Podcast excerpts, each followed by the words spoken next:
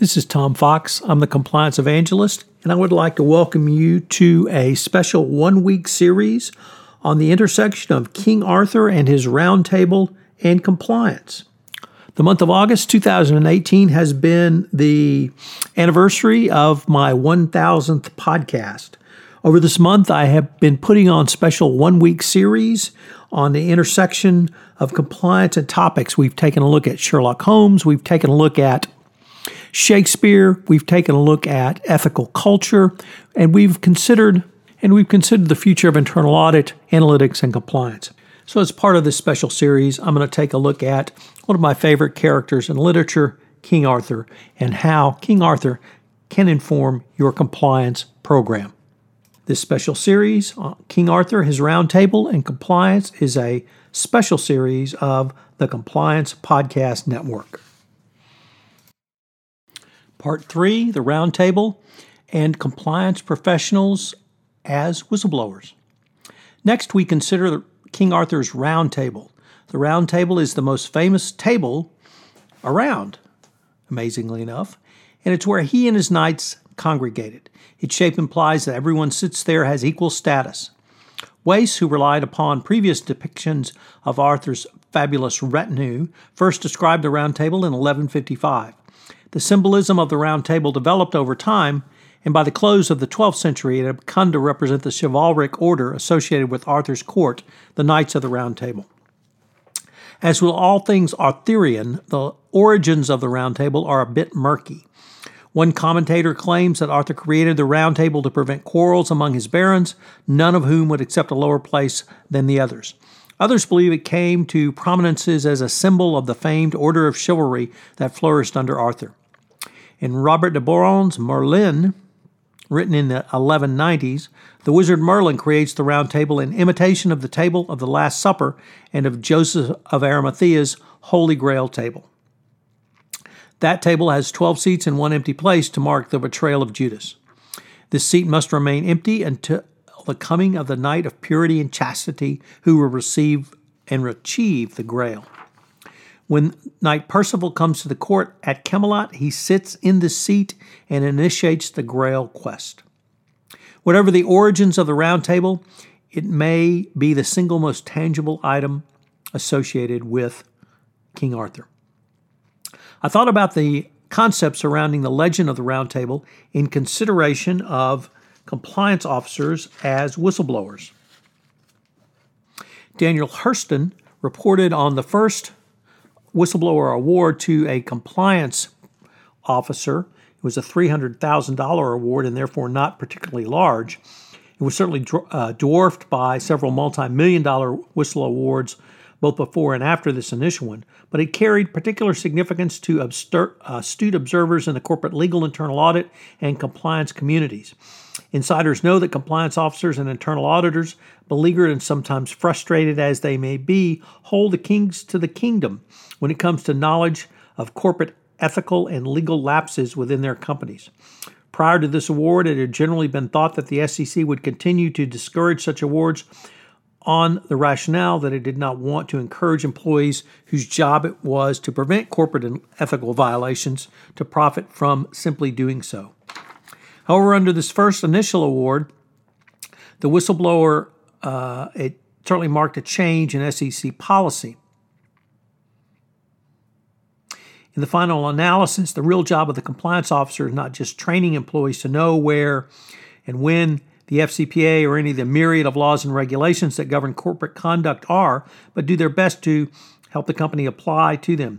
Also, to identify cases when they fail. An internal auditor is charged with making his or her investigations and report, but not administering punishment.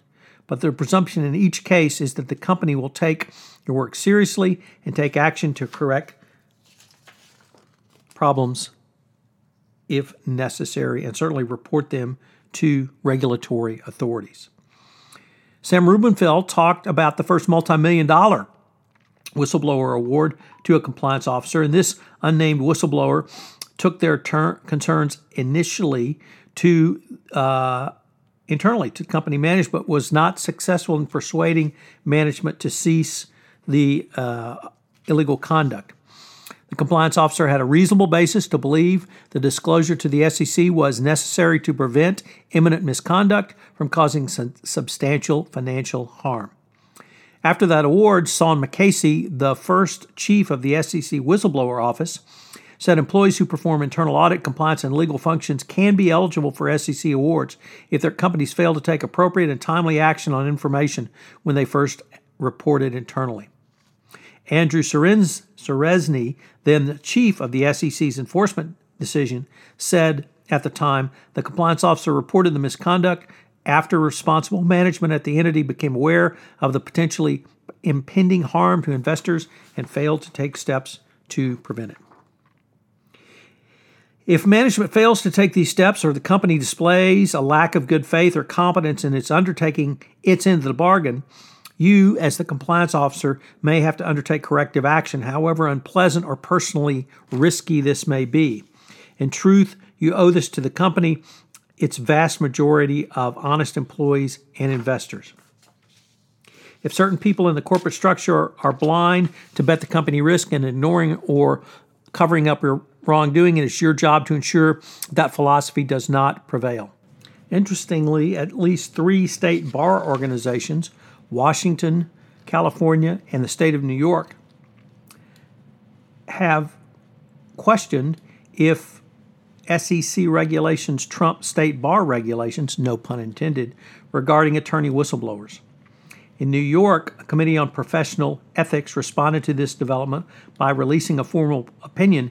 It concluded that New York lawyers presumptively, may not ethically serve as whistleblowers for a bounty against their clients under Dodd Frank because doing so generally gives rise to a conflict between lawyers' interests and those of their clients. Of course, no word on when you have to do so to and plead guilty to uh, federal criminal charges. The issue of whether SEC regulations would overrule state bar violations, I think, has been answered with lawyers receiving full protection for both Dodd Frank whistleblowing and Sarbanes Oxley whistleblowing as long as they follow the scriptures of those statutes. King Arthur's Round Table may have been designed so that all knights were treated as equals. As some have noted, the Legends of the Round Table is a part of the Holy Grail quest storyline, requiring purity of heart and chastity to achieve the Grail. Both strands of the Round Table legend inform the debate on whistleblowers. It is now clear that compliance practitioners, lawyers, and internal auditors can report to the Securities and Exchange Commission and not only receive the bounties, but also receive the anti retaliation protections available under both Sarbanes Oxley and Dodd Frank. This is Tom Fox. Hope you've enjoyed this episode of King Arthur his roundtable, and compliance. And now a word about our sponsor, Converge 18, hosted by Convercent. As you know, this last year has publicly brought ethics to the center of business reputations worldwide. With the acceleration of the speak up culture and organizational accountability that social media is enabling and amplifying, companies need to incorporate integrity into every level of their organization. Converge 18 is helping organizations to do just that through the ethical transformation of leadership. The goal of Converge 18 is to arm you with information, strategy, and tactics to transform your organization going forward. Listeners to this podcast will receive a 50% discount utilizing the discount code TOMFOXVIP. That's T O M F O X V I P, all uppercase. This is Tom Fox, the Compliance Evangelist. Thanks again for joining me. I hope you'll join me again tomorrow. This has been a part of the Compliance Podcast Network. This podcast is a part of the C Suite Radio Network. For more top business podcasts, visit c-suiteradio.com.